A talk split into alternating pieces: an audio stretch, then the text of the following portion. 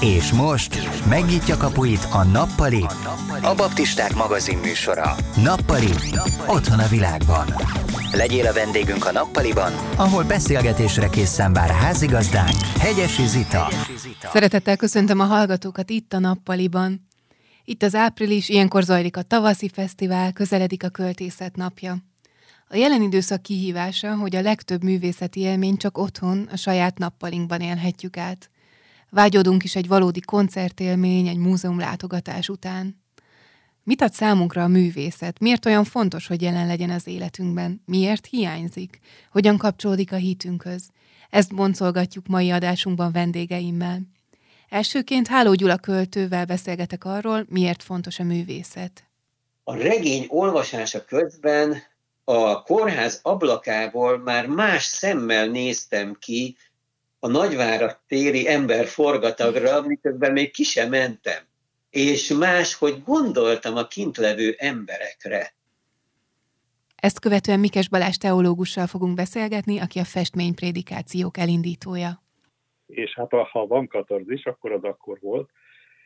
Ugyanis egy ilyen kis vacak, fekete Xerox másolaton tehát olyan döbbenetes hatása volt rám, így az alakoknak a megformálása, Jézusnak a, a fellépése Péterrel, meg ahogy, ahogy Lévi-ből, hogy lesz egy szinte egy-két másodpercen belül áté az evangélista. Tehát, hogy ez, ez nagyon-nagyon brutálisan átformálta a, az adott ige szakaszról az én, én véleményemet, vagy, vagy addigi elgondolásomat, és akkor, akkor ez, ez már egyértelmű vált, hogy, hogy én ezzel foglalkozni szeretnék. Hogy, hogy ez, ez, ezt, ezt a katarzist valamilyen szinten megpróbáljam átadni a közösségnek. Az adás második felében pedig Pintér Béla dalszerző énekessel beszélgetek a zene és az evangelizáció kapcsolatáról. Ünnepnek tartom azt, amikor dalt írhatok. Ez tényleg egy ünnep, amire egy az Isten készít, és napok előtte érzem, hogy valami történni fog. Szóval van ennek egy ilyen menete, ami az Isten egyéb dolgaiban is nagyon megfigyelhető. Tehát, hogy nem egy ilyen itt és most, hanem akkor vannak folyamatok, vannak lépcsők, vannak egyebek. Na most ez nincs ez másképpen a dalírásnál sem. És akkor már én nagyon készülök a lelkemben. Úgyhogy a katarzis kifejezéshez én is abszolút tudok, fel tudok mögé sorakozni, társulni tudok, mert hogy igazából egy óriási csoda. Tehát az, hogy leül az ember egy hangszer elé, le, legyen szó bármilyen hangszeren, amin írja, írja a dalait, és akkor leül egy üres kottalap elé, és akkor amikor feláll, akkor van ott valami, ami addig sehol, soha azelőtt is. Ez valahol talán nem fogja senki félreérteni, de valahol nálam az a, az a kategória, amikor a, a, a teremtő Isten megalkotja az embert a saját képére, és ad neki olyan tulajdonságot is, hogy ha nem is teremteni, de alkotni, ha, ha, alkotni tud. Tehát valahol a, valahol a semmiből egyszer csak, a semmit most idézőjelbe téve mondom, egyszer csak előáll valami, és ennek, ebben részt venni, ilyen formán is az Isten munkatársának lenni, ez egy óriási dolog és kiváltság. Én ezt abszolút így élem meg minden egyes dalomnál. A beszélgetések mellett beavatom önöket a Baptista Egyház aktuális történéseibe is, végül pedig Révész Szilvia útravalójával búcsúzunk. Tartsanak velünk!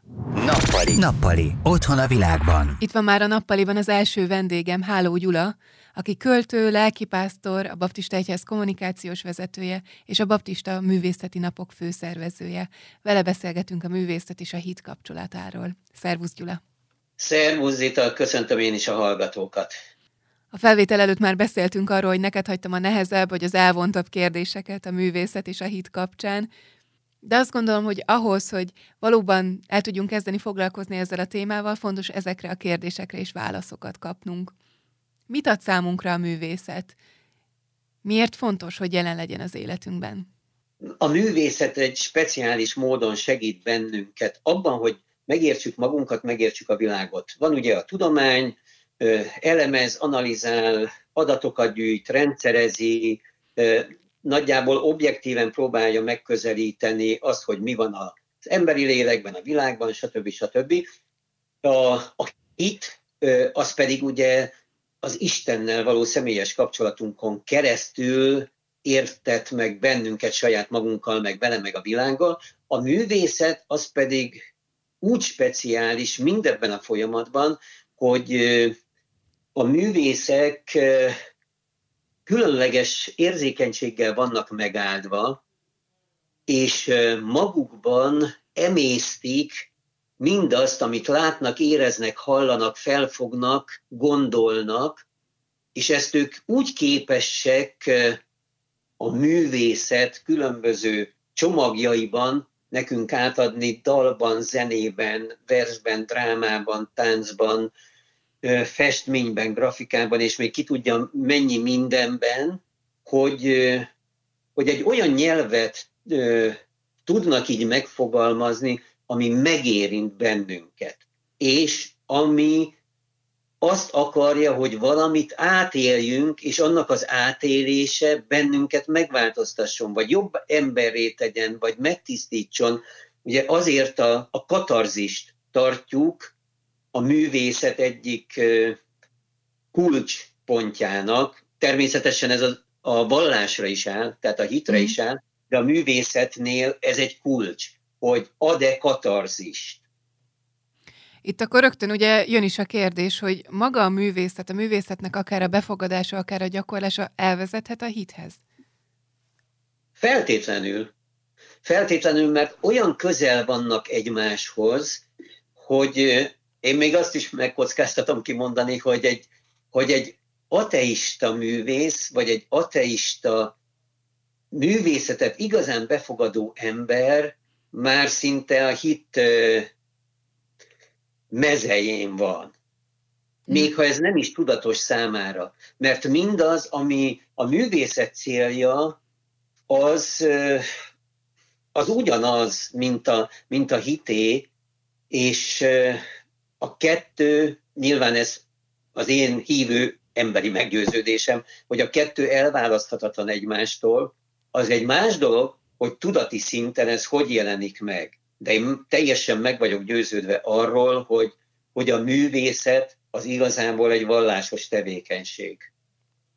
Ugye itt a tudati szintet említetted, hogy ezért ez nem egy racionális kérdés, hogy, hogy hogyan éljük át, ahogy a katarzis sem az, amit, amit mondtál. Viszont, hogyha, hogyha van hitünk, az hozzásegít ahhoz, hogy a művészetet értelmezni tudjuk, hogy át tudjuk élni?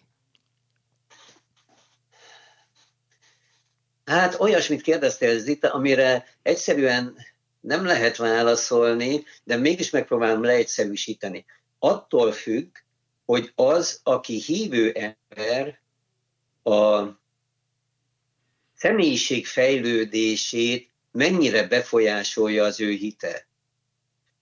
Uh-huh. Bocsánatot kérek minden hallgatóért, akit ez még az én akaratom ellenére is esetleg bánt, de mégis ki kell azt mondanunk azt az igazságot, hogy pusztán attól, hogy valaki megtér, újjászületik, hívő ember, az nem jelenti azt, hogy, hogy az ő személyisége, vagy az akár a kultúrája, a kulturális gazdagsága, az rögtön a megtéréstől ez egy gazdag, tág, közel százszázalékos világ lett, hanem mindenki azt mondom, hogy ott marad továbbra is a személyiség fejlődésének nagyjából azon a pontján, ahol volt előtte, azon a pontján a kulturális ismeretében, meg gazdagságában, ahol volt előtte, és hogyha ő, mint hívő ember nem akar a hitére támaszkodva továbbfejlődni, nem akarja a kultúra gazdagságát egyre jobban megismerni,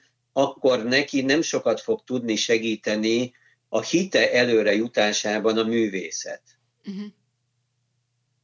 Tehát erre szükségünk van, mert a, tehát ezt látjuk, hogy aki egy érettebb ember, az sokkal érzékenyebb más problémájára, vagy a saját belső harcaira, vagy sokkal jobban tud ezekhez hozzáállni. Tehát szükségünk van a fejlődésre. Nem a művészet fog bennünket fejleszteni pusztán, az adhat ehhez lökéseket hanem maga az Istennel való kapcsolatunk, amit persze átélhetünk természetesen egy versben is, vagy egy drámai előadás során a színház egyik székén ülve, vagy egy regényt olvasva, csak hogy konkrét példát is mondjak, hogy a hallgató is értse.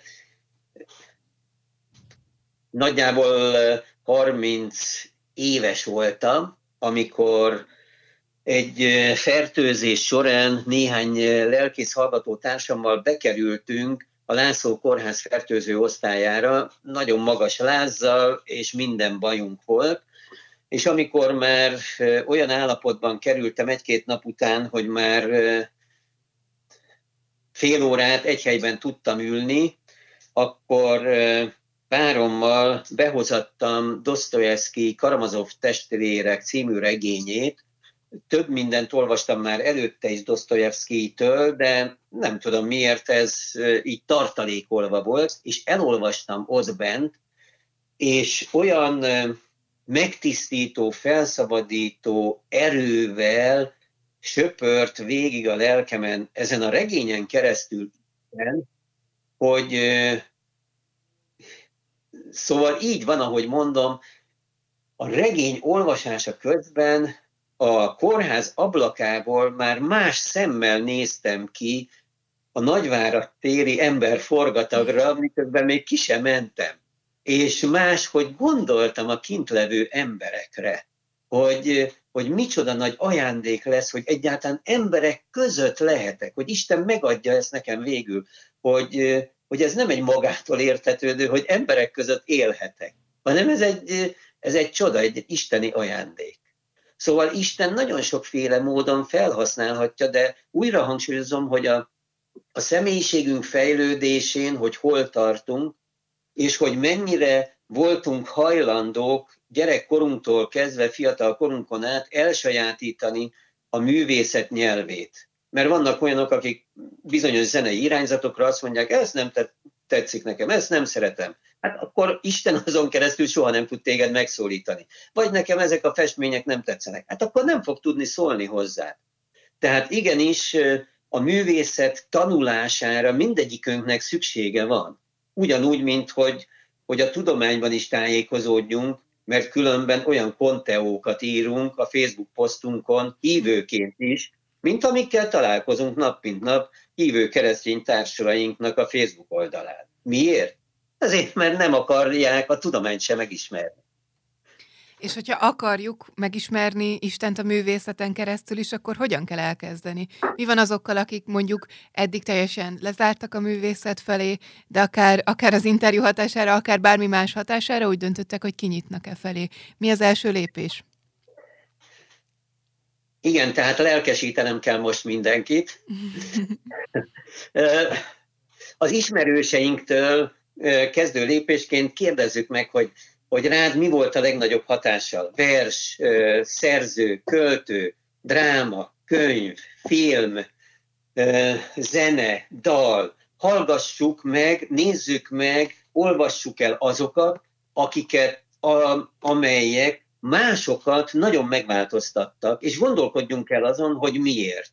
És meséljék el nekünk azt, hogy ez hogy történt és ez segíteni fog abban, hogy megérezzük, hogy igen, érdemes újabb és újabb területekre tévedni, kutatni, mert olyan kincsek vannak, amik minket is gazdagítani fognak, vagy minket is megváltoztatnak, mert akkor elkezdünk jó értelemben véve irigykedni azokra, akikkel ez vagy az történt. És nekünk is eszünkbe jutnak azok, amik bennünket is megváltoztattak, vagy bennünket is megerősítettek. Tehát a legelső lépésként én ezt tanácsolnám mindenkiben, mindenkinek, hogy, hogy az ismerősi körbe heteken keresztül csak kérdezgesse a, a barátait, rokonait, ismerőseit, és utána azokat nézze meg, hallgassa meg, olvassa el. Te már mondtál egy saját katarzist, vagyis a saját életedből egy olyan történést, ami, ami abszolút egy ilyen, ilyen katartikus élmény volt. Mi volt az, ami mondjuk még egy ilyen meghatározó pont volt akár a művészet kapcsán az életedben? Te azért költő vagy, nyilván a másik oldalát is ismered, amikor az Isten rajtad keresztül um, alkot. Van egy rövid versem, az a címe Az oroszlán idomár tulajdonképpen ezt a kis verset, és majd a hallgatók meg tudják találni, mert sok helyen fönt van ez az interneten. Uh-huh. Egy, egy fiatal életét figyelve, meg vele beszélgetve láttam, hogy a családja a saját szűk környezete milyen módon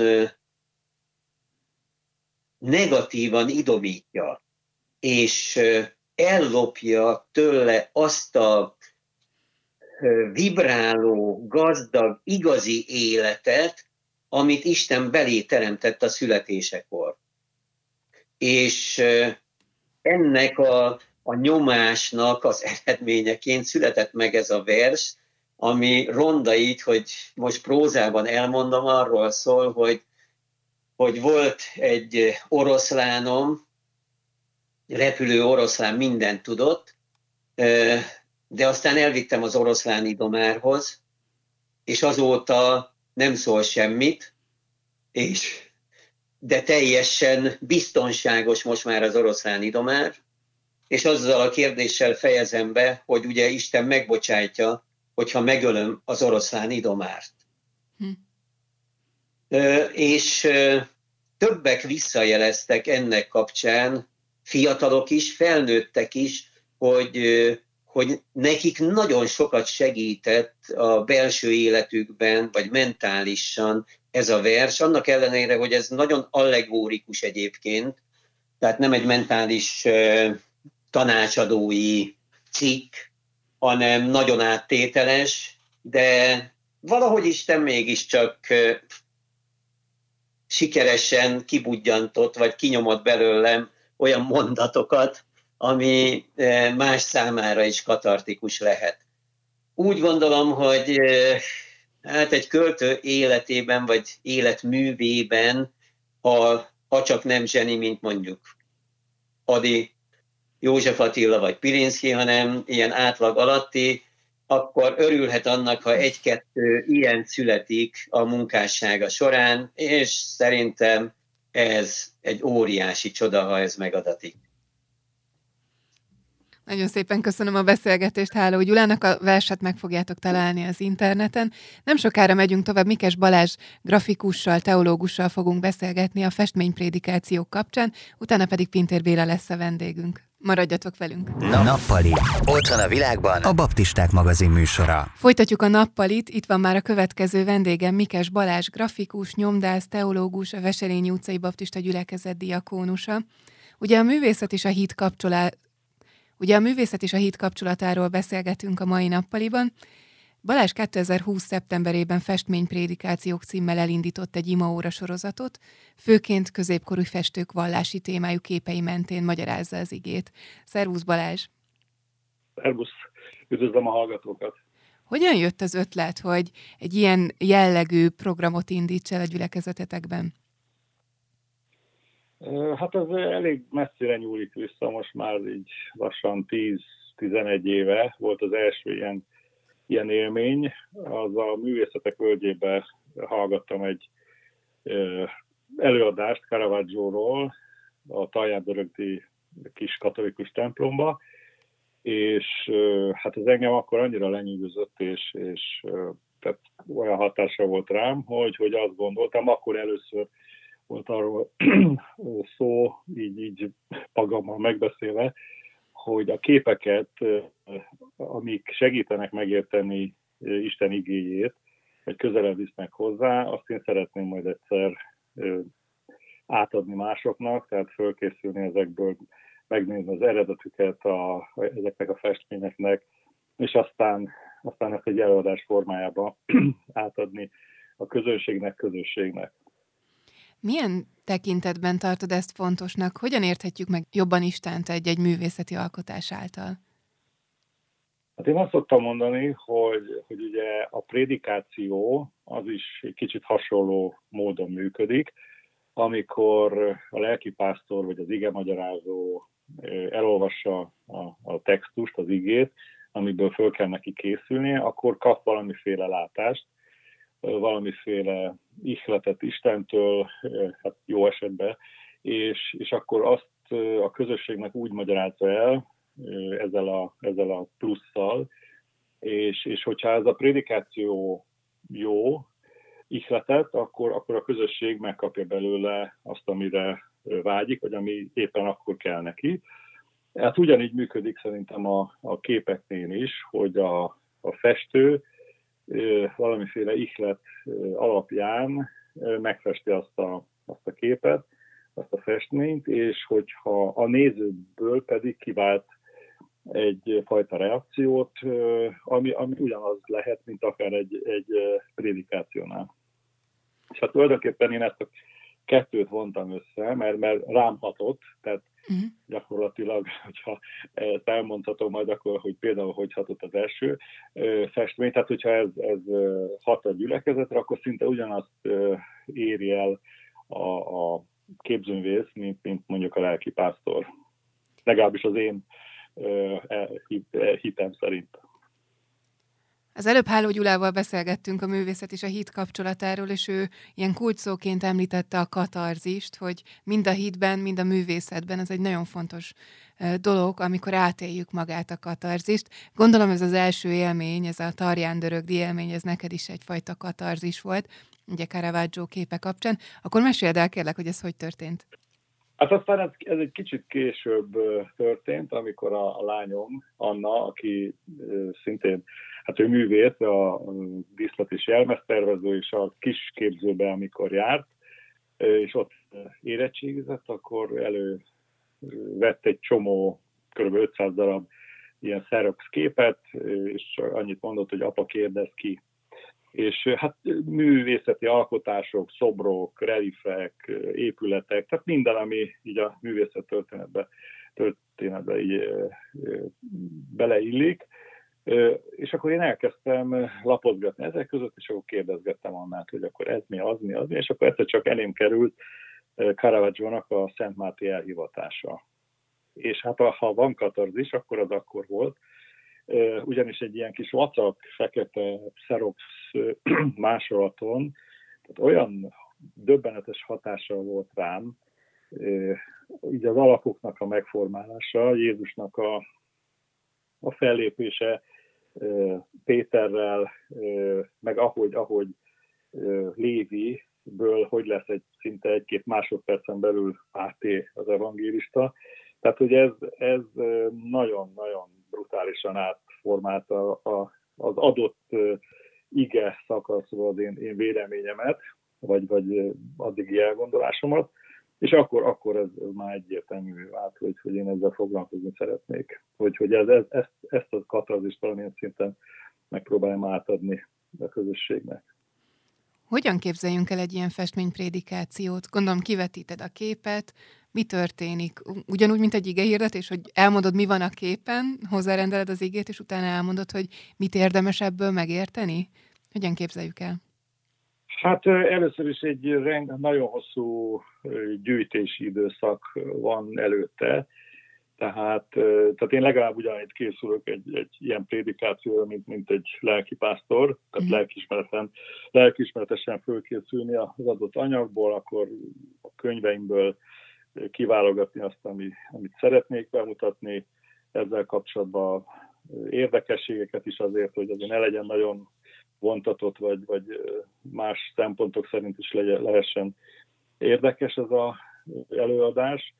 És hát a, mivel ugye grafikus vagyok, a lehető legjobb minőségű képeket összegyűjtöm a, a internetről, akkor azokat tovább feldolgozom, részleteket nagyítok ki, vagy kiemelek éppen, tehát ami fontos, a többit elhalványítom, és így tovább. Tehát, hogy va, sőt, van olyan is, ez az Arnolfini házaspárnál volt, illetve a legutóbb Bröchelnek a farkas, farsang és bőjt harcába, ott pedig egyszerűen kinyomtatom szinte eredeti nagyságba, bászonra a festményt, és akkor előtt állva egész könnyen el tudom mondani a, a dolgokat, illetve hát látják a léptéket is, tehát hogy mekkora az a bizonyos festmény. És hát majdnem minden előadáson van valami, vagy hát festményprédikáción van valamiféle újítás vagy újdonság, tehát ez, ez az én, hogy mondjam, nagyon-nagyon szeretem ezt csinálni.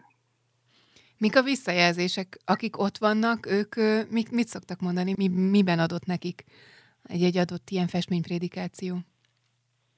Hát ugye ez most kezdődött ez a festményprédikáció tavaly szeptemberben, de főleg ugye a pandémia miatt, mert az eredeti elképzelés az, az akkor még úgy neveztem, hogy megfestett evangélium, és ezzel leginkább olyan helyekre mentem, ahol meghívtak ilyen művészetek éjszakájára, Aszót például, vagy, vagy Vácra, egy kávézóba, az Addulánba, ott volt egy sorozat, akkor, akkor van egy ilyen napfényes rendezvényház, ahol, ahol rendszeresen, akár ilyen negyed évente visszamentem, tehát nem feltétlenül hívő közönség volt, hanem, hanem akiket érdekelt ez a dolog, a képzőművészet, és hát én végül se ez, ez volt a, a feltett szándékom, hogy, hogy nem csak hívőknek, hanem olyanoknak, akik, akik mondjuk templomban nem járnak, de azért ö, szeretik a, a képzőművészetet, hogy, hogy valahogy közelebb hozzam a, az evangéliumot ö, így az emberekhez, és ö, hát ez, ez ment folyamatosan évekig, tényleg egész szuper helyekre el lehetett ezzel jutni, és a visszajelzések azok, azok mindig ö, ö, jók voltak, tehát arról nincs tudomásom, hogy valaki megtért volna ezek kapcsán, de, de azt tudom, hogy, hogy másképp kezdett el gondolkodni egy, egy adott témába, tehát erre, erre voltak visszajelzések, és, és aztán ugye a pandémia miatt ez, ez a lehetőség bezáródott, és akkor, akkor így a gyülekezetben ezt a fajta imaórát kezdtem el csinálni, elindítani ezt a festménypredikáció címen, ugye tavaly szeptembertől, és akkor ezek most már föl vannak véve. Tehát bármikor visszakereshető, megnézhető. Tehát, mert a korábban azok nem felvett anyagok voltak, azok mind élő előadások voltak. Hol lehet ezeket egyébként megnézni, hogyha valamelyik hallgató szeretne utána keresni? Hát a, a vesi.hu, a, ugye a Veselényi utcai gyülekezetnek a, a honlapja, az elsődleges forrás, de, de én úgy tudom, hogy ugye a Youtube-on is fönt vannak, akár a nevem alapján, akár a festménypredikáció, beütjük, akkor, akkor előbb-utóbb kijönnek ezek. Most már olyan hét, hétnél tartunk körülbelül, tehát a sorozatban. Mi alapján választott ki egyébként a műveket, amikről aztán ezt a prédikációt összeállítod? Hát vagy a, vagy a, a festő érdekel nagyon, tehát itt például Caravaggio, Bröchel, vagy Fanáik festészet az nagyon közel áll hozzám, vagy a téma, például a Szent Máté elhivatása, vagy akár most ez a haj meg máskor például az Ábrahám és Izsáknak a, a kapcsolata, ugye az áldozattal összefüggésbe.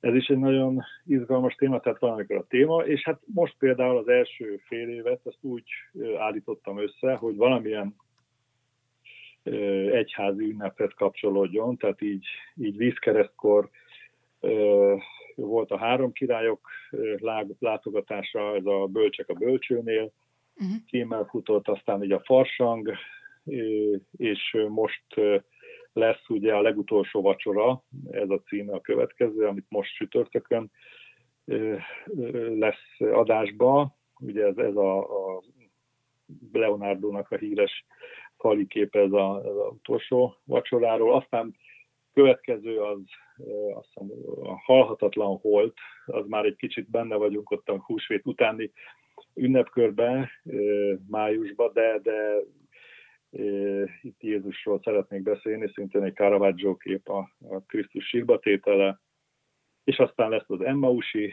vacsora, és aztán júniusban pedig Péter és Pál, Szent Péter és Szent Pálnak a hát kapcsolatáról, meg a, a munkásságukról, szintén Caravaggio kép lesz kiprédikálva. Nyilván, ahogy említetted is, rengeteg készülés előzi meg egy-egy ilyen ö, prédikációnak az összeállítását.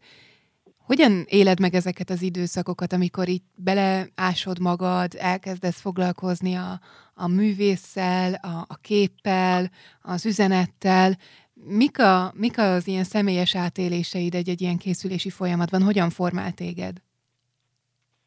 Hát ez, ez szenzációs élményt ad, tehát ez gyakorlatilag tényleg olyan, mint egy ilyen, ilyen nyomozás.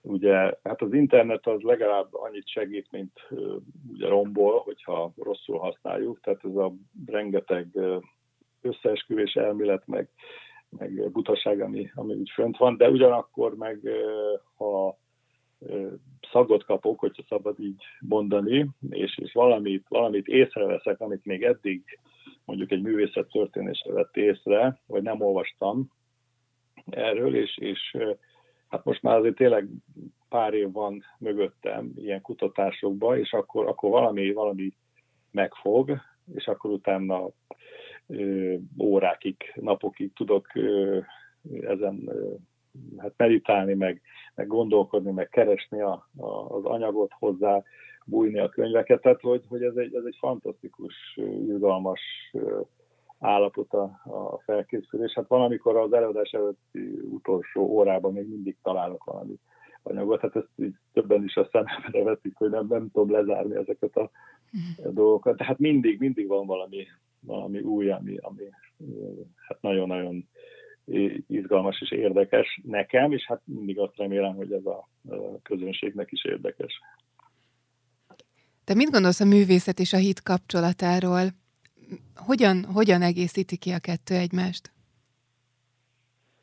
Ö, hát ez egy nagyon izgalmas, mert, mert ugye kérdezted az előbb, hogy, hogy ki, hogy mit szólt ehhez a egyáltalán egy előadás után, akkor gyorsan ezt idehozom még, hogy azt hiszem 2013-ban a Veselnyi utcában megcsináltunk egy, egy nagy szombatot, mert úgy gondoltuk, hogy, hogy valami olyan, ez, ez a nap valahogy nincs kellően átélve, vagy, vagy megélve, vagy megünnepelve a közösségbe, és, és arra gondoltunk, hogy, hogy Krisztus halott, és hogy ezt kifejezzük valamilyen módon, és ott a Vesény utcában hogyha a hallgatók ugye nem jártak még arra, van egy ilyen apszis, egy, egy ilyen fél vagy negyed gömb, ilyen bemélyedés, ahol régen a szószék volt, és oda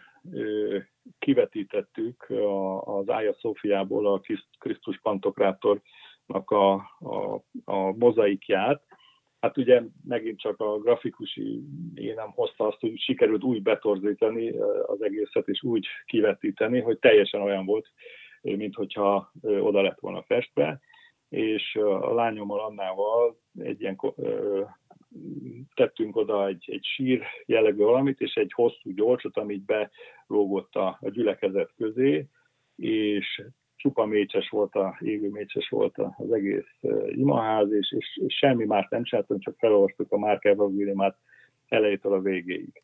Tehát egy hihetetlen az előadónak, a nézőnek, a részvevőnek egy nagyon nagy élmény volt, hogy még halálában is köztünk van, a, akár a Gyolcs által is Jézus, és na, utána jött ez a két reflexió, az egyik, hogy nem is tudta egy idősebb néni, hogy a, hogy a baptisták szentképeket raknak ki a, a falra. A másik, egy fiatal srác pedig azt mondta, hogy hát miért nem festjük oda. Tehát, mert annyira hatással volt rá. És hát ez, ez mutatja meg nekem, hogy én ugye egy olyan háttérben vagyok, ahol vagy jöttem, ahol nincs a képeknek különösebb tisztelete, a gyülekezeteinkben nincs nagyon, sőt egyáltalán, viszont Péceren, ahol én felnőttem, ott, ott majd utóbbi évig kint volt Munkácsának a Golgota című reprodukciója, majdnem egy az egyes méretben. Tehát én nekem ez gyerekkorom óta ez egy ilyen élmény volt, hogy, hogy láthatom mindazt, ami a szószékről elhangzik Jézus Krisztussal kapcsolatban, az, az szinte ott, ott lejön nekem a, a kép kapcsán. Tehát már így nagyon korán ez így összeállt bennem, és, és biztos vagyok benne, hogy, hogy a, a képi kifejezés mód és a hit az, az összekapcsolható, a, a, a Bibliát illusztrálja, és azt akarja közelebb hozni hozzánk a művész, akkor, akkor jó, jó helyen vagyunk, jól látjuk a, a dolgokat, és a művész is elérte a célját, illetve hát mi is kaptunk egy, egy pluszt. Egyébként azt hiszem Nüsziai Szent Gergely mondta ezt még valamikor nagyon, nagyon régen, hogy, hogy a, a hitet könnyebb ábrázolni, mint beszélni róla. Nagyon szépen köszönöm a beszélgetést és a gondolatokat Mikes Balázsnak. Köszönöm a lehetőséget. Nem sokára folytatjuk a nappalit. Pintér Béla fog érkezni hozzánk, vele fogunk beszélgetni a zene és az evangelizáció kapcsolatáról. Maradjanak velünk! Nappali. Otthon a világban. A Baptisták magazin műsora. Folytatjuk a nappalit. Hit és művészet kapcsolatát, szerepét az életünkben boncolgatjuk a vendégeimmel, és már itt is van velem a harmadik vendégem, Pintér Béla, énekes, dalszerző. Szervusz Béla! Szervusz, szeretettel köszöntöm a hallgatókat!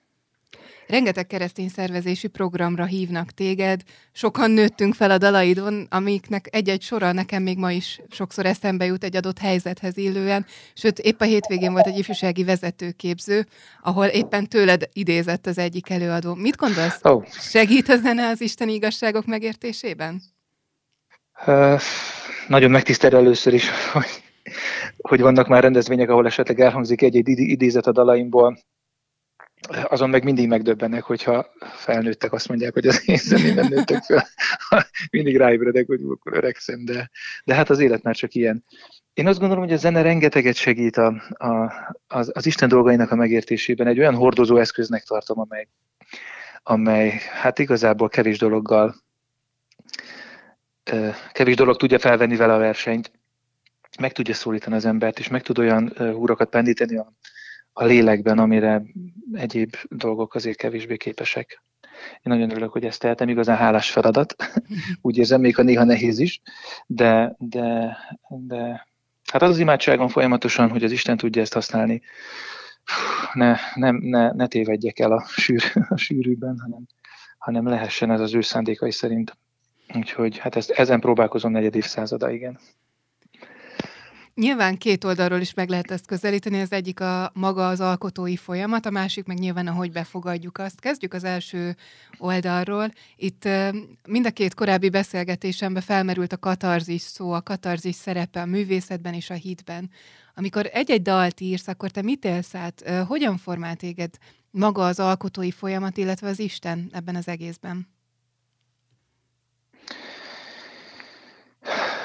Igazából ünnepnek tartom azt, amikor dalt írhatok. Ez, ez, ez, ez nem, nem egy olyan, hogy eleve nem dolgozom soha megrendelésre, vagy, vagy ilyesmit, és nem olyan, mint egy reklám, egy, hozzunk össze egy reklámspotot, vagy valamit, hanem, hanem, hanem egy, egy, egy, egy, tényleg egy ünnep, amire egy az Isten készít, és napok előtte érzem, hogy valami történni fog. Szóval van ennek egy ilyen menete, ami az Isten egyéb dolgaiban is nagyon megfigyelhető. Tehát, hogy nem egy ilyen itt és most, hanem akkor vannak folyamatok, vannak lépcsők, vannak egyebek. Na most ez nincs ez másképpen a dalírásnál sem. És akkor már én nagyon készülök a lelkemben, úgyhogy a katarzis kifejezéshez én is abszolút tudok, fel tudok mögé sorakozni, társulni tudok, mert hogy igazából egy óriási csoda. Tehát az, hogy leül az ember egy hangszer elé, le, legyen szó bármilyen hangszeren, amin írja, írja a dalait, és akkor leül egy üres kottalap elé, és akkor amikor feláll, akkor van ott valami, ami addig sehol, soha azelőtt, és ez valahol talán nem fogja senki félreérteni, de valahol nálam az a, az a kategória, amikor a, a, a teremtő Isten megalkotja az embert a saját képére, és ad neki olyan tulajdonságot is, hogy ha nem is teremteni, de alkotni, ha, ha, alkotni tud. Tehát valahol a, valahol a semmiből egyszer csak, a semmit most idézőjelbe téve mondom, egyszer csak előáll valami, és ennek, ebben részt venni, ilyen formán is az Isten munkatársának lenni, ez egy óriási dolog és kiváltság. Én ezt abszolút így élem meg minden egyes dalomnál. Hogyan megy ez a folyamat? Mondjuk van egy, egy dallam benned, vagy, vagy egy-egy ilyen mondat? Vagy akár olvasod a Bibliát, és akkor kiugrik egy-egy részt? Hogyan alakul ez benned ilyenkor? Ahogy, igen, az előbb említettem, hogy van egy ilyen felfutási dolga ennek, hogy hú, itt valami történni fog. Mm-hmm. Ebbe az is beletartozik, hogy, hogy gondolatok, dallamfoszlányok, bármi, ami úgy hirtelen megragad, és hát ugye a telefon állandóan bekapcsolva, és akkor az azonnal fölmondom, föléneklem, megpróbálom leírni, mit érzek ott abban a pillanatban, hogy amikor egy-egy dal kidolgozásra kerül, akkor ezeket így össze tudjam illeszteni. És a másik csoda számomra, és sokszor tapasztalom ezt, hogy, hogy egymástól függetlenül, akár több nap különbségért is felvett ilyen nevezzük foszlányoknak, vagy ilyen kezdemények, hogyan csatlakoznak és hogyan ille, illeszkednek egymáshoz.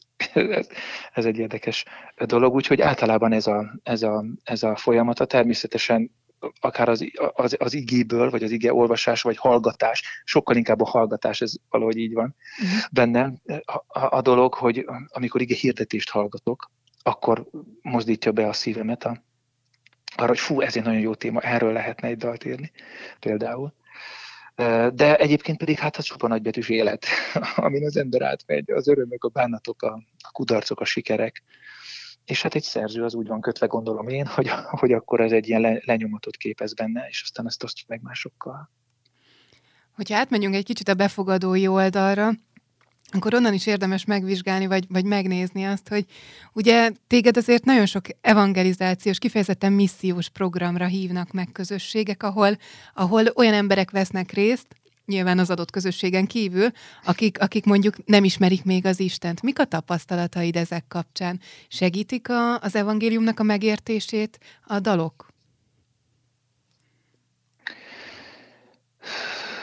Abszolút igen, igen, igen. Most éppen gondolkodok, és most szeretnék valami konkrét esetre gondolni, sajnos nagyon régen volt benne, benne részem. Igen, ez most egy ilyen időszak. Ja, ez most egy elég nehéz időszak, de, de, de abszolút így van. Én nagyon szeretek fiatalok felé szolgálni. Ott, ott, ott talán a zene az még inkább, még inkább be, be, be tud találni vagy a zenében elmondott, az énekben elmondott evangélium talán még inkább az ő esetükben, vagy gyerekeknél ez talán fokozottabban, hatványozottabban jelenik meg.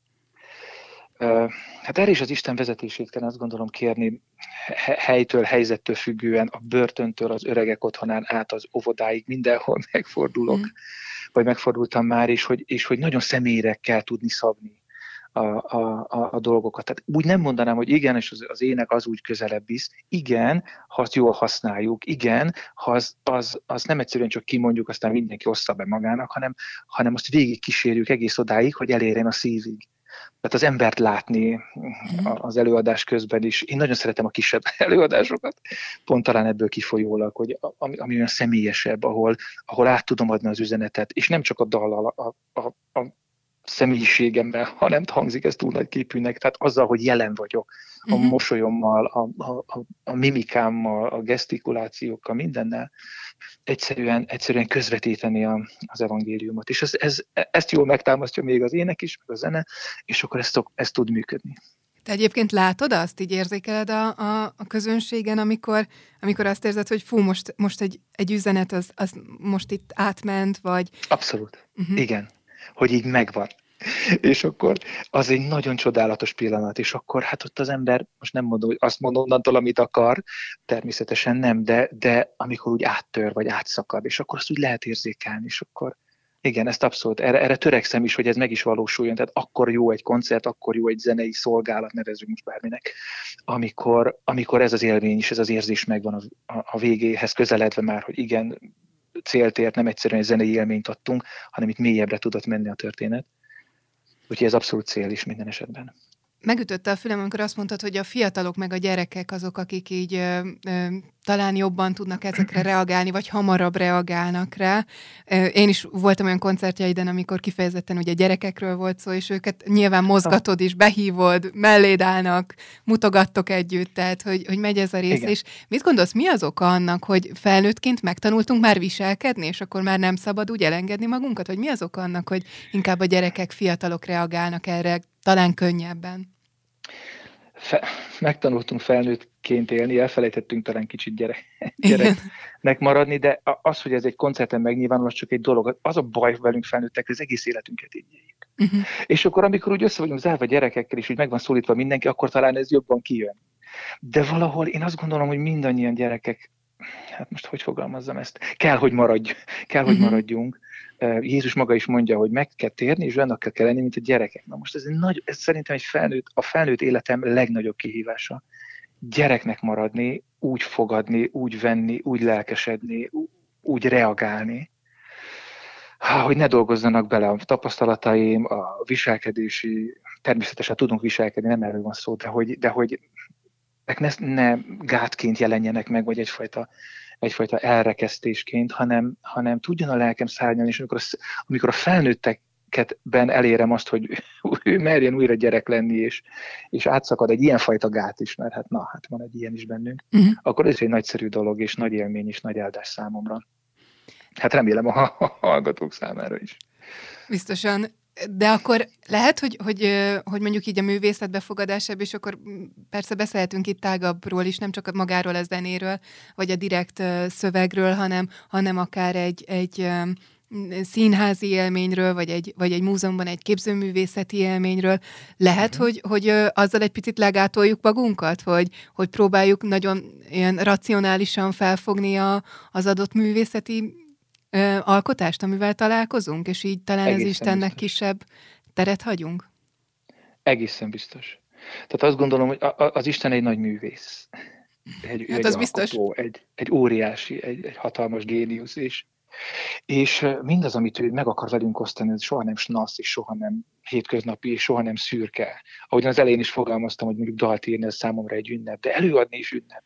Vele találkozni ünnep. És nem mondom, hogy Pintér Béla koncerten ott lenni egy, hallgatónak ünnep, de, de az Isten jelenlétében ott lenni az egy ünnep mindenképpen is. És amikor a szív fel tud erre készülni, most jön, itt vagyunk húsvét előtt, vagy akár a karácsony, mm. ha éppen nincs pandémia, azért az ember úgy, úgy, úgy készül a lakástól, a ruházatán át az étkekig minden, mert hogy egy, van, egy ilyen, van egy ilyen emelkedett része. Hát mennyivel inkább így a szellemi dolgokban, lelki dolgokban azt gondolom, hogy, hogy meg kell, hogy legyen ez a fajta emelkedettség, máskülönben ez nem is nagyon érzékelhető és fogható föl.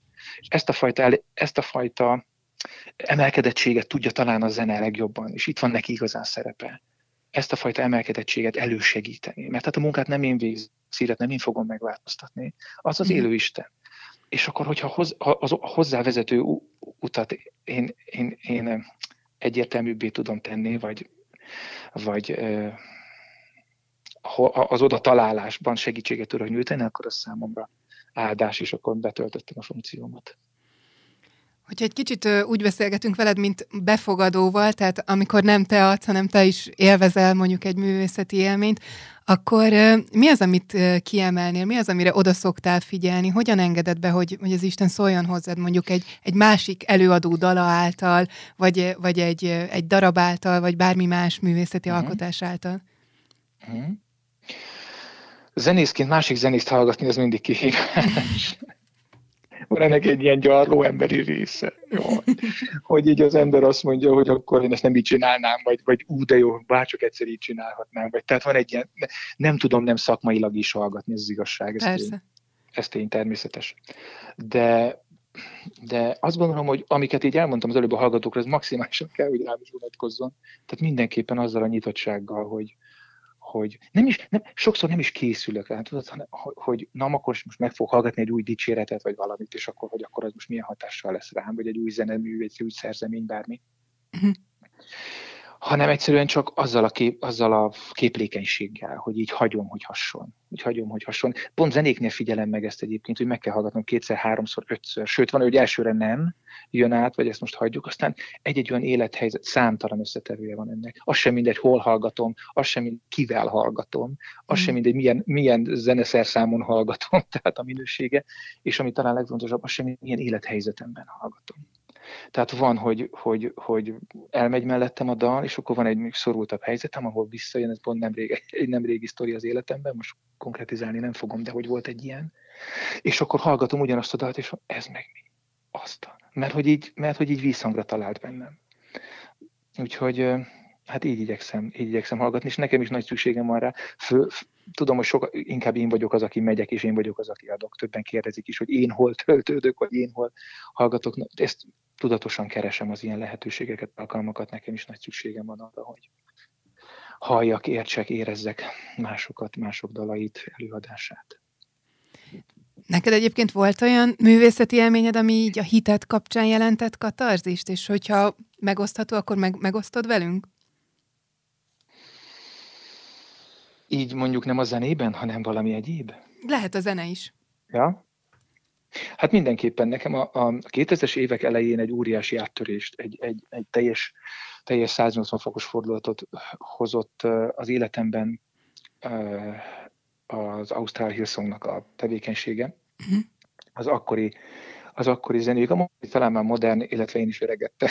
talán már nem vagyok ennyire napra kész velük kapcsolatban, de akkor bújtam mindent, ami, ami ők. És igazából az a lelkület és az a szellemiség ragadott meg, és, és óriási hatást gyakorolt rám. Úgyhogy e, amikor el, ilyen katarzis élményről, vagy ilyen meghatározó élményről van szó, akkor mindig ők jutnak először eszembe, és abban a szerencsébe, vagy hát inkább áldásban volt részem, hogy a, a Ruben Morgan, aki nagy példaképem azóta is Magyarországon járt, és sikerült vele személyesen talál, találkoznom. Úgyhogy ez egy fantasztikus élmény volt és áldás számomra. És mit kérdeztél tőle? Ez nagyon érdekes, mert, mert uh, Angliában egy Hilson konferencián voltam kint, szintén 2000-es évek eleje, és ott én kaptam tőle egy proféciát, úgyhogy nem ismert engem. Egyszerűen oda jött, és mondott, mondott valamit, amit leesett az állam. Hm. Ha már katarzis, akkor ez is ebbe a kategóriába tartozik, és így, uff, na ne. És egyszer Magyarországon járt, és akkor oda mentem hozzá, és nem kérdeztem, hanem mondtam neki. Mondtam, hogy talán nem emlékszel rád, rám, de 8-10 évvel ezelőtt az Isten szólt rajtad keresztül, és csak szeretném elmondani, hogy ez megtörtént. És hát ott ilyen könyvbe lábad szemmel, talán személyesen nem találkoztunk talán a profécia átadásakor csak, ugye, de hát nem emlékezett rá természetesen. Mm. És akkor mondta, hogy hú, hát ez fantasztikus, és nagyon jó, és, és, és egy ilyen fogadáson voltunk egyébként, úgyhogy ott közösen megittunk egy kólát, és Nagy, nagyon jó volt tényleg. Minden vendégemtől megkérdezem, így tőled is ez az utolsó kérdésem, hogyan kapcsolódik a hit és a művészet? Hogyan egészíti ki egymást? Hát az a művész, hú, hát ez jó kérdés. A, a, a nehezet hát hagytam igen, a végére. A nehezet, igen, igen, eléggé. Mert hát, hogy ismerünk művészeket, akik mondjuk azt mondják, hogy nem hisznek az Istenben. Én azt gondolom, hogy, hogy mint ahogyan az egész élet úgy teljes, hogy, hogy az Isten bele van szőve, sőt, azt gondolom, hogy művészet is akkor, akkor tud igazán kiteljesedett lenni. Persze keresztényként nem is mondanék mást is, gondol, nem is mondhatok mást, és gondolom, hogy egy nem keresztény szerző, művész, akárki valószínűleg vitatkozna ezzel. De azt gondolom, hogy mindannyian a művészetünkben, ha most elvonatkoztunk attól, hogy most éppen keresztény vagy nem keresztény valaki, keressük és találjuk meg, hiszen ezért csináljuk a megnyugvást, a kiteljesedést, a, a, a, a sikerélményt, ha, és akkor lehetne sorolni. Azt gondolom, ami mind-mind a teremtettségünknél fogva belénk van kódolva, így vagyunk teremtve. És mi művészek, vagy mi szerzők, én magamat nem tartom művésznek, de mi szerzők abban a kiváltságos helyzetben lehetünk, hogy, hogy, hogy a hobbink egyszerre a munkánk, és a szolgálatunk egyszerre az elhívásunk, és tehát, hogy így átszűvi az életünket, nekünk nincs az, hogy 8-tól 4-ig csináljuk, és akkor 5-től tévézünk, és akkor másnap reggel 8-kor újra, hanem hogy ez így az élet állandó velejárója, bennünk van, az alkotás, a megosztás vágya, és ezt nem tudom másra visszavezetni, mint hogy az Isten plánálta belénk. Amikor azt mondja a Biblia, hogy megteremtette az embert a saját képére és hasonlóságára, ahogy erre a korábbiakban is utaltam már néhány perccel ezelőtt, belénk ültette ezt, és pont ezért van bennünk ez a vágy, pontosan ezért, pontosan miatt az ő személye miatt törekszünk erre. Úgyhogy számomra bennem ez abszolút elválaszthatatlan, és ha ő nem lenne, nagyon nem is látnám az egésznek az értelmét. Nagyon szépen köszönöm a beszélgetést Pintér Bélának. Én is nagyon köszönöm, megtisztelő volt, köszönöm szépen. Nappali. Otthon a, otthon a világban. A baptista közösség élete rendkívül mozgalmas és ágazó. A következő néhány percben ezekből a kis mozaikokból készítettünk egy összeállítást a kedves hallgatóknak. Mozaik. Hírek a baptisták mindennapjaiból. Folytatódik a Benzúr utcai beszélgetések videósorozat. A Baptista Egyház Facebook oldalán és YouTube csatornáján tekinthetőek meg azok a beszélgetések, melyek során az egyházi vezetők és az adott terület szakemberei beszélgetnek oktatásról, szociális munkáról, egészségügyről, zenéről, városiasodásról és más aktualitásokról.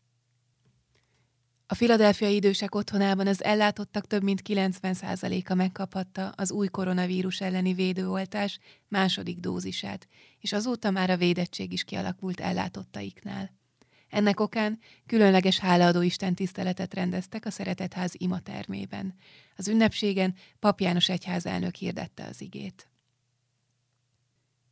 Közel 9 millió forint adomány érkezett az árván maradt hat éves kislány javára. Egyetlen napon belül veszítette el mindkét szülőjét COVID-fertőzés miatt az a vidéki gyermek, akit a baptista közösség felkarolt. A baptista szeretett szolgálatot a család és a barátok keresték meg azzal a kéréssel, hogy nyújtson szervezeti hátteret az adományok fogadásához. 2021. március 17-ig összesen 8 millió 826 564 forint érkezett be a Baptista Szeretett Szolgálat számla számaira, amit az árván maradt kislány családja teljes egészében megkap. A céladományok fogadását a segélyszervezet nem zárta le, így továbbra is lehet utalni a Baptista Szeretett Szolgálat honlapján megtalálható számlaszámokra a megfelelő közlemény feltüntetésével. Kihirdették 2020 baptista művészeti díjazottjait. A tavalyi évben odaítélt baptista művészeti díjak átadására a vírusjárvány miatt eddig nem kerülhetett sor. A Koménius ház díjait a Magyarországi Baptista Egyház a következő baptista művészeknek ítélte, kimagasló művészeti és művészetpedagógiai munkásságukért, a baptista közösségért végzett szolgálatukért. A 2020 baptista művészedély kitüntetetje dr. Melát Andrea, Liszt Ferenc díjas érdemes művész, operaénekes, a Liszt Ferenc Zeneművészeti Egyetem énektanszékvezető docense, az Újpesti Baptista gyülekezet tagja. A 2020 baptista művésztanára díj kitüntetetje Balogné Kovács Magdolna, okleveles ének, zene, szolfés, zeneelmélet és zeneirodalom tanár, Karnagy, a Szegedi Baptista gyülekezet tagja. A 2020 Fiatal Baptista Művészedély kitüntetetje Mikes Anna okleveles látvány, díszlet és jelmeztervező, a Veselényi utcai Baptista gyülekezet tagja. A 2020 Fiatal Baptista Művésztanára díj kitüntetetje Bögös Gabriella Hanna, okleveles Gordon Katanár, a Kisújszállási Baptista gyülekezet tagja. 8000 bibliát biztosít az Eastern European Mission a baptista missziónak. A Magyarországi Baptista Egyhez már négy éve együttműködik az amerikai székhelyű szervezettel, annak érdekében, hogy a baptista misszióban minden korosztály számára ingyenesen elérhetővé tegyük a Szentírást. A program keretében idén immáron negyedik alkalommal tudnak Bibliát adni a baptista iskolák diákjainak felmenő rendszerben, de a cigánymissziónak, börtönmissziónak és gyermekmissziónak, valamint a gyülekezeteknek is. Május 8-án nagy utazás címmel rendez konferenciát a Baptista Női Misszió. Az országos konferencia előadója Uzsajné dr. Pécsi Rita lesz. A rendezvényről bővebb információ a Baptista Női Misszió Facebook oldalán elérhető. Ezek voltak a Baptista Egyház aktuális hírei. A zene után Révész Szilvia útra valóját hallhatjuk. Take another step Don't give up on me just yet. We could take a chance. We could find a child's romance. At least we'd love until we can. I won't run when it looks like love. I won't hide beneath the fear of how my past has come undone, and I won't run when it looks like love. I can't spend another night alone, regretting what I've done,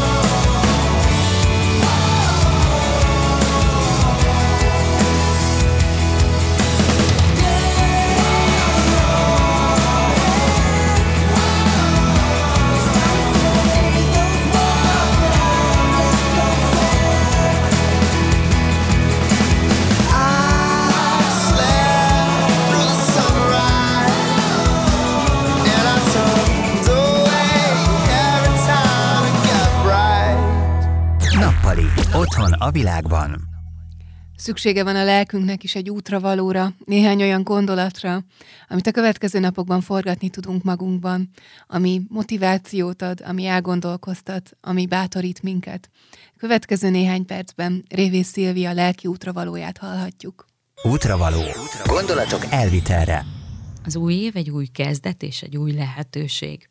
Mindannyiunkban ott van az a reménység, hogy ebben a 2021-es évben majd olyan dolgokat is átélhetünk, amiket régóta várunk.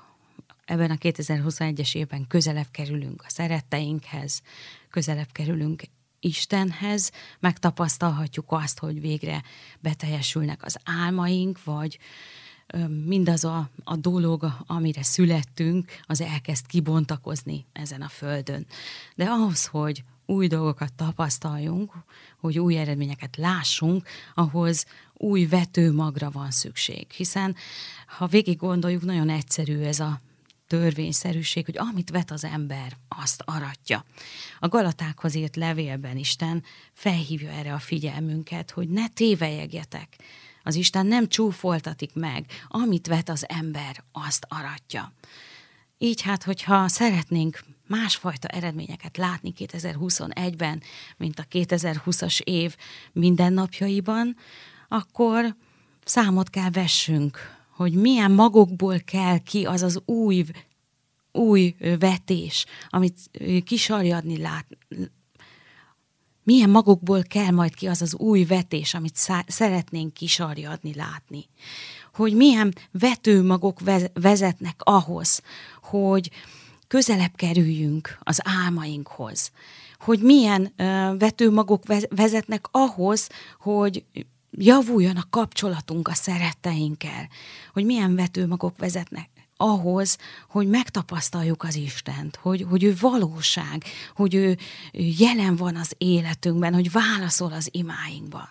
Hát először is imádkoznunk kellene talán többet ahhoz, hogy válaszokat lássunk, és nem csak várni azt, hogy segítsen rajtunk az Isten, hanem keresni őt, keresni többet az ő közel, közelségét.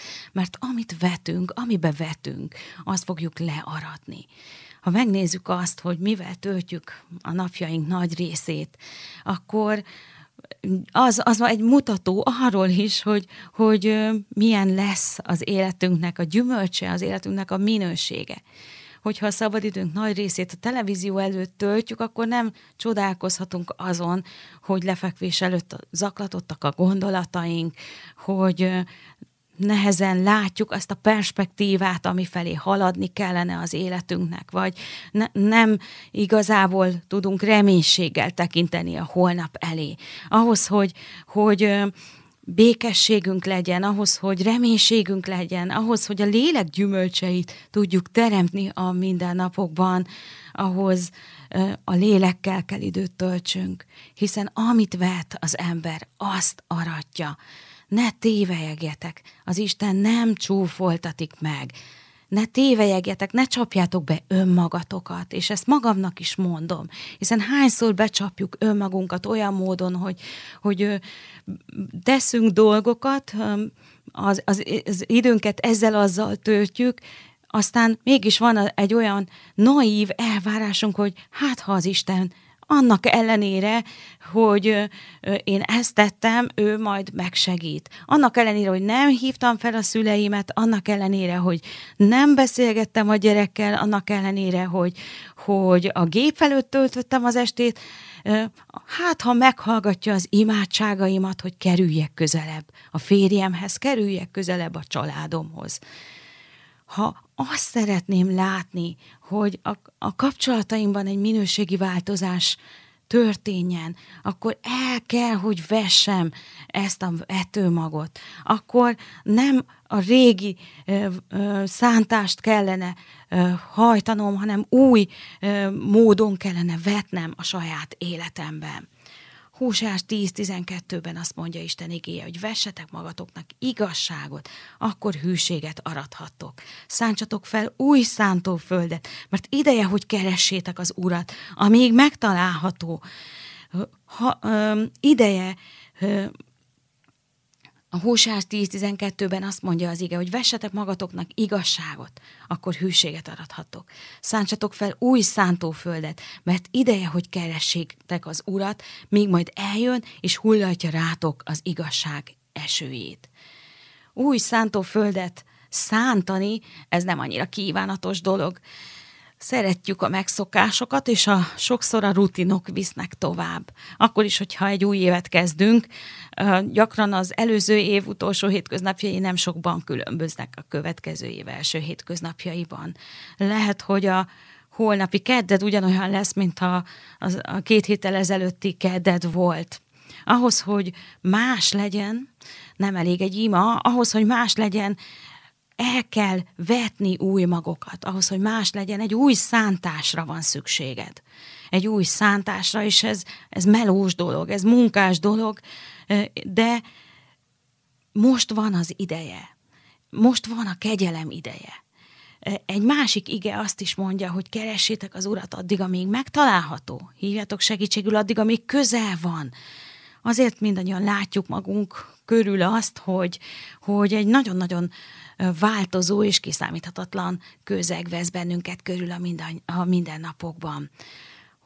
Azok, akik olvassák a Bibliát, azok talán nem lepődnek meg ezen, mert a Bibliában arról is olvasunk, hogy mi minden várható az utolsó időkben, így tudhatjuk azt, hogy, hogy ezek nem váratlanul érkező történések.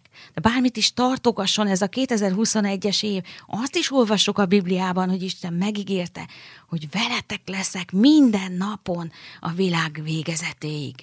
Ő itt van, ő elérhető, a Szentlélek által jelen van, az ifjakban, a vénekben, jelen van, a munkahelyeinken is, nem csak a templomokban, vagy a gyülekezeti házainkban. De ahhoz, hogy közel tudjon jönni a szívünkhez, kell adnunk neki egy esélyt, kell vetnünk a, a vele való kapcsolatba is, és egy új szántást szántani, egy mélyebb szántást szántani. És a, az igazságot vetni, mert akkor tudjuk az ő hűségét learatni. Sokan vannak, akik vádolják az Istent, és elvárásokkal fordulnak az Isten felé, hogy hol volt akkor, amikor ez és ez történt, hogy engedheti meg azt, hogy, hogy ilyen dolgokon kell, keresztül menjenek, vagy keresztül menjünk az életünkben. De hogyan vannak elvárásaink egy olyan Isten felé, aki, akiről, akivel nincs kapcsolatunk, akihez nem kapcsolódunk, akinek nem szánunk időt az életünkből, aki, akivel nem beszélgetünk, vagy, vagy nem keressük az ő véleményét, vagy az ő útmutatását dolgokról, és nem tudjuk így, hogy, hogy mit tanácsol, és hogyan kell ahhoz bölcs döntés döntéseket hozzunk, hogy megtapasztaljuk őt a mindennapjainkban. Úgyhogy így a 2021-es év elején én arra bátorítalak benneteket, hogy vessetek magatoknak igazságot, akkor tudtok hűséget aratni, hogy ne féljetek új szántóföldet szántani, mert ideje, hogy keressük az Urat. Hogyha valamikor, akkor most ez aktuális üzenet. Keressük az Urat, szólítsuk meg őt, ott, ahol vagyunk. Lehet, hogy az autóban hazafelé, a csúcsforgalom kellős közepén. Szólítsuk meg őt, mondjuk azt, hogy Istenem, itt vagyok, a 2021-es év elején. Nem tudom, mit hoz számomra ez az év, de bárcsak hozná azt, hogy téged jobban megismerjelek. Bárcsak hozná azt, hogy a, az életemnek az az örökkévaló dimenziója, a szellemem Isten tudatosabban élhetne. Bárcsak hozná azt, hogy a lelkem is közelebb kerülne azokhoz, akik fontosak nekem. Istenem, szeretnék igazságot vetni. Szeretnék nem csak a trendi dolgokkal foglalkozni, és nem csak sodródni a mindennapokban, hanem olyan értékekkel is törődni, és olyan igazságokkal, amelyek nem devalválódnak egy, egy év alatt, nem devalválódnak az évtized végére sem, hanem örökkévalók. Köszönöm, hogy te az az örökkévaló Isten vagy, akire számíthatok 2021-ben is, és számíthatok a világ végezetéig, mert azt ígérted, hogy ímé, én veletek vagyok minden napon a világ végezetéig. Amen. Nappali. Nappali. Otthon a világban. Ez volt már a nappali. Remélem a kedves hallgatók is kedvet kaptak a művészeti élményekhez. Én már a búcsúzom, májusban Révész Szilvia várja majd önöket itt a nappaliban. Tartsanak velünk akkor is. Viszont hallásra! Egyelőre zárul a nappali, a Baptisták magazin műsora. Hogy a következő adásig sem maradj nélkülünk, találkozunk bármelyik podcast felületen. Nappali, otthon a világban. Köszönjük, hogy a vendégünk voltál.